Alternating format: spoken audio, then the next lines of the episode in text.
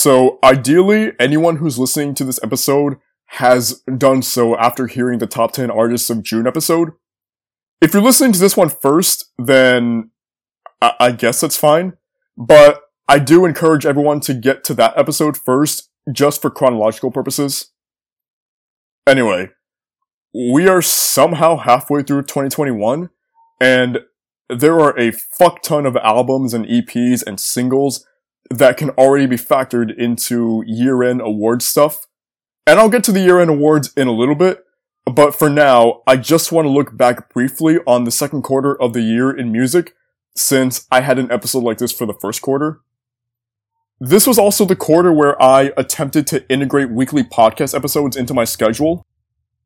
And I had said initially that I would keep up that format until I couldn't. And for the last couple of weeks, pushing through everything in my personal life for the sake of a podcast was something beyond my abilities. And so the podcast did take a hit, but I do want to get it back on track now. Ideally, that would mean restarting next week and then continuing on every week thereafter. But I do intend on changing the layout of episodes because I know that what I've been doing is very, very, very reminiscent of what the state of the scene have been doing for a long time. And I never wanted to just be a ripoff of them. And I also am aware that the episodes were incredibly long. Like probably longer than what anyone would care to listen to. So I want to keep episodes relatively short and make the listening experience a lot easier to digest. I'm also toying with the idea of putting some lo-fi chill music in the background of every episode, just to give it more of a laid-back vibe. You know, I, I want this show to be less formal and kind of just like a hangout session for all of us. And I wanted to stop following the format of talking about singles and then EPs and then albums. Like what I think I want to do is just get straight into whatever interested me the most for that given week and then just go from there in whatever way feels organic. So, uh, but, but, you know, that's all something that I need to work on a little bit more, and I, I do intend on going about that. But anyway, let me get into the second quarter discussion. I thought the last three months were a lot more loaded than the first three months. Like, I was giving fucking 10 out of 10s and 5 out of 5s on a weekly basis on social media, and I thought every perfect score was warranted. I really enjoyed a lot of what I've listened to since April. And, you know, I remember getting on the first, the first quarter recap episode and saying that it would be hard to bet against Holding Absence. And I think that still rings true. I fully expect the greatest mistake of my life to show up on a lot of top albums lists at the end of the year. But even then, there were so many other records that, you know, just completely took me aback and left lasting impressions on me. Albums from like Hail the Sun, Lilith Czar, Wither Away, Never Tell, Darko, Loveless, uh, uh, Galleons, and then probably some others I'm forgetting. And, and EP's fucking banged as well, you know? I- I'm talking like The Devil Wears Prada, Poppy, Kenny Hoopla, we're gonna call that an EP, uh, Mallory Run, Starletta, and then even some of the records that I didn't give perfect scores to, like Brockhampton and Waterparks, I was still amazed by the quality of those records. These were some major releases, and I go back to all of them constantly to this day. I'm not gonna go into, you know, who actually had my favorite record of the quarter, just because I want to start being more secretive for that kind of stuff. But just know that every artist I just mentioned did something to convince me that they have arguments for year-end awards. As for things that I thought were lackluster this quarter, you know, it's it's funny because I remember during the first quarter episode, I said that the new Atreyu album was probably going to be some garbage, and yeah, yeah, it was some garbage. I thought it was such a mediocre release, and even the small bit of songs that I liked off of that, eh, I haven't even gone back to. And that sucks because their last record was also not very good, but I do still listen to the title track and Anger Left Behind regularly. So yeah, I, I, I kinda hated that record. I thought Escape the Fates album was another miss, but I really didn't expect anything else from them. I know there are some mixed opinions out there about the new Beartooth record. I kind of liked it. Some of the songs weren't too exciting in my opinion, but the record at least has The Answer, which really might be one of my favorite Beartooth songs ever. And really, there's nothing else I can say about releases from the second quarter that I genuinely didn't like, because I was pretty high on almost everything that I heard. So now that the second quarter is over, what's happening in the third quarter? Or actually, a better question would be, what the fuck isn't happening in the third quarter? Because I look at my release calendar and there are some absolute fucking units dropping over the next three months. The date that immediately stands out is September 17th, because that's the day that Spiritbox, Don Broco, and Idola all release albums. Spiritbox and Don Broco, as far as I'm concerned, very well could end up having the two best records of the entire year. I- am not even going to try to pretend that I believe otherwise.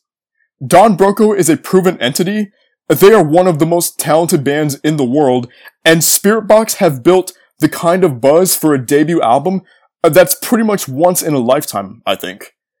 And then Idola kind of got fucked over by having September 17th be their release date.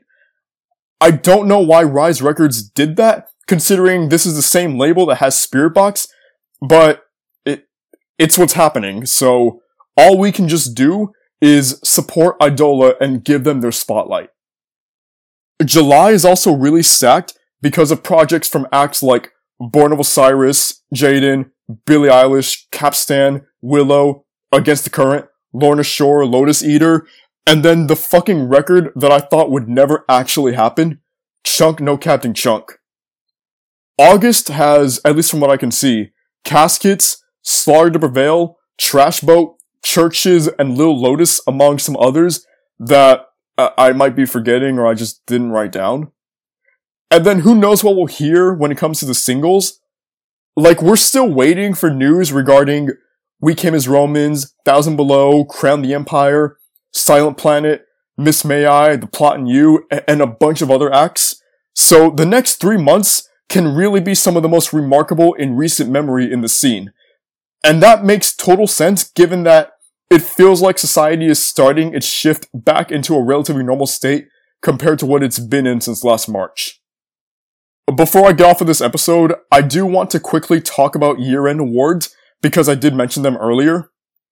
There will be some festivities happening on this show in December, but not in the same way that some other music outlets have. There are only going to be two awards, Song of the Year and Record of the Year.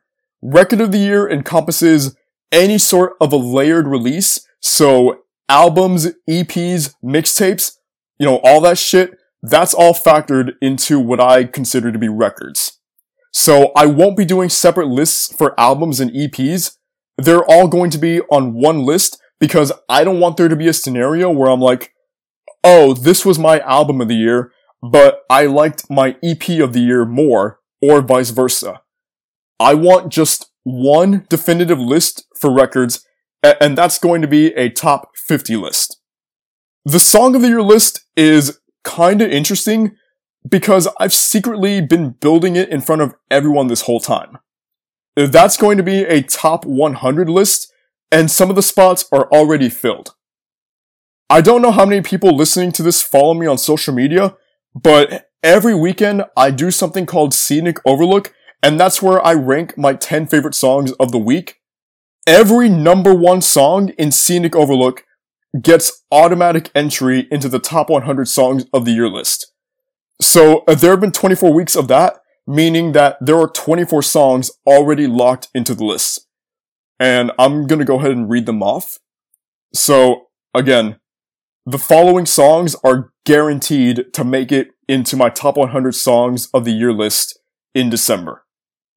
Obsolete by Mice and Men, Different by Maggie Lindemann, Slide by Chase Atlantic, Afterglow by Hunter Oliveri, Wasting Time by Teenage Wrist, Bury Me Alive by Normandy, Anchor by Of Mice and Men, Can You Feel My Heart remix by Bring Me the Horizon and Jeris Johnson, Weapon by Against the Current, Eat by Poppy, I Wish by Stepson, Count on Me by Brockhampton, Cyan by Windrunner, Drugs and Love by Holding Absence, Holy Water by Tilion, Circle With Me by Spiritbox, Overdrive by Breathe Atlantis, Bitter by Chunk, No Captain Chunk, Shades of Us by Capstan, Midnight by Creeper, Burn by Cherry Amour, Supervillain by Between You and Me, A Spoonful of Cinnamon by Travie McCoy,